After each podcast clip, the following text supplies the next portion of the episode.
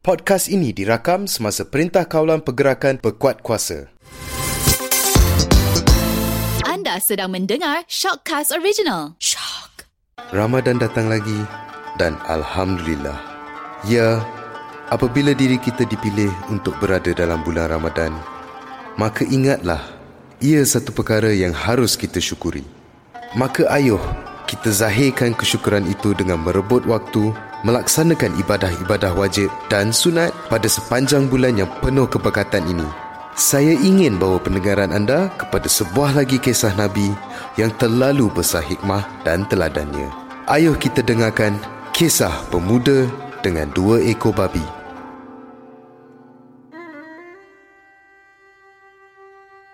Tahukah kalian, Nabi Musa merupakan satu-satunya nabi yang boleh bercakap dan berbicara terus dengan Allah Subhanahu Wa Taala. Setiap kali hendak bermunajat, Nabi Musa akan menuju ke Bukit Tursina. Di bawah langit membiru, disaksikan kepulan-kepulan awan yang mengapas. Di situlah dia akan berbicara dengan Allah Subhanahu Wa Taala. Nabi Musa sering bertanya pelbagai persoalan dan istimewanya Allah Subhanahu Wa Taala akan menjawab pada waktu itu juga. Inilah kelebihannya yang tidak ada pada nabi-nabi lain. Maka tersebutlah kisah pada suatu hari Nabi Musa telah bertanya kepada Allah Subhanahu Wa Taala. Ya Allah, siapakah orang di syurga nanti yang akan berjiran denganku? Maka Allah Subhanahu Wa Taala pun menjawab, dengan menyebutkan nama insan tersebut, menyatakan nama kampung serta tempat tinggalnya. Setelah memperoleh jawapan, maka Nabi Musa pun segera turun dari Bukit Tursina lalu berjalan menuju ke tempat yang telah dinyatakan. Setelah beberapa hari menempuh perjalanan yang panjang, akhirnya sampai jua Nabi Musa ke tempat tersebut. Dengan pertolongan beberapa penduduk di situ, Nabi Musa berjaya bertemu dengan insan tersebut. Setelah memberi salam, beliau dipersilakan masuk dan duduk di ruang tamu. Anehnya, tuan rumah itu tidak melayan Nabi Musa. Sebaliknya, dia masuk ke sebuah bilik. Kedengaran seperti dia sedang melakukan sesuatu dalam bilik itu. Tidak lama selepas itu, dia keluar sambil membawa seekor babi betina yang besar. Babi itu didukungnya dengan cermat. Nabi Musa terkejut bukan kepalang. Apakah semua ini? Nabi Musa berbisik. Hatinya digaru rasa hairan. Babi itu dibersih-bersihkan, dimandikan dengan baik. Sesudah dimandikan, babi itu dilap pula sampai kering. Malah diusap-usap, dipeluk-peluk, dicium-cium. Kemudian, babi itu dihantar semula ke dalam bilik. Nabi Musa tercengang melihatnya. Tidak lama kemudian, tuan rumah keluar sekali lagi dari bilik yang sama. Kali ini, dia membawa pula seekor babi jantan yang lebih besar. Sama seperti babi pertama, babi kedua itu juga dibersih-bersihkan lalu dimandikan. Kemudian, tubuhnya dilap sehingga kering, lantas dibelai, dipeluk, dicium dengan penuh kasih sayang.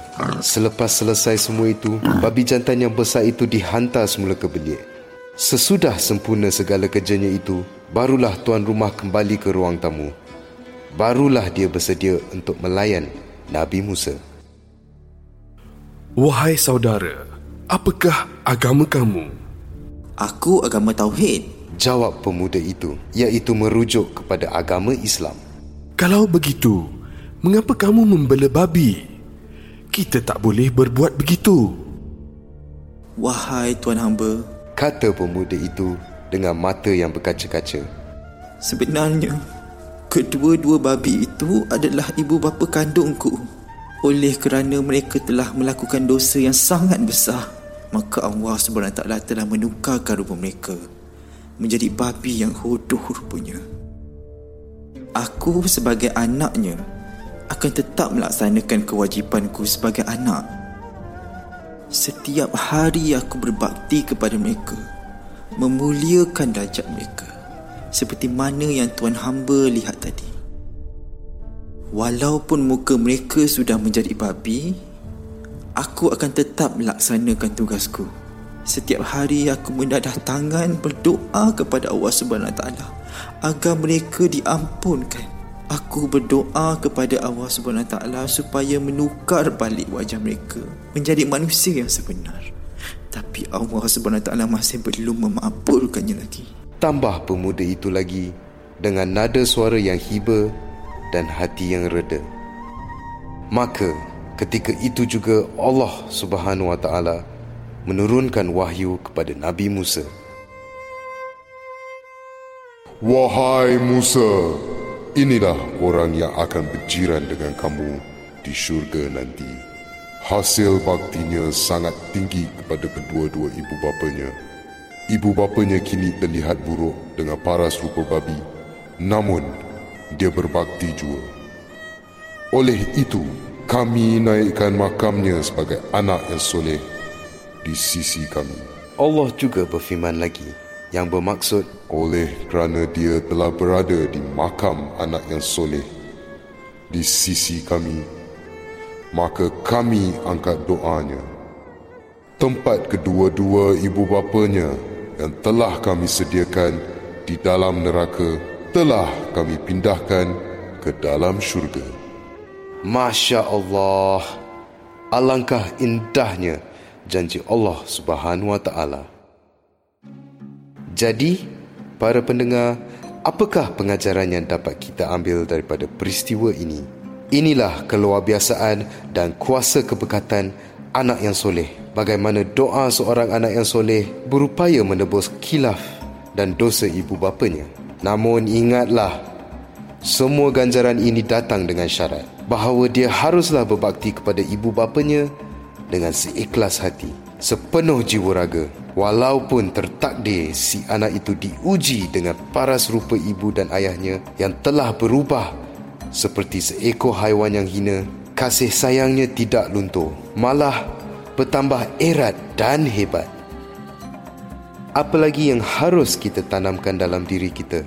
Ingatlah, walau bagaimanapun jengkel, janggal dan buruk sekalipun perangai kedua ibu bapa kita, ia bukanlah urusan kita untuk mengadili dan menghakimi syurga dan neraka mereka. Urusan kita adalah menjaga ibu bapa dengan penuh kasih sayang. Sebagaimana mereka menjaga kita selepas kita disyadahkan dari rahim ibu yang dialiri darah dari kecil hingga dewasa.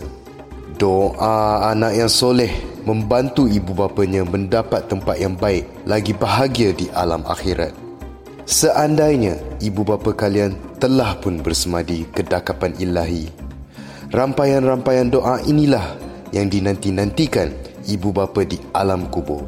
Hingga kita bertemu lagi dengan episod seterusnya. Selamat menunaikan ibadah puasa. Ya marhaban ya Ramadan.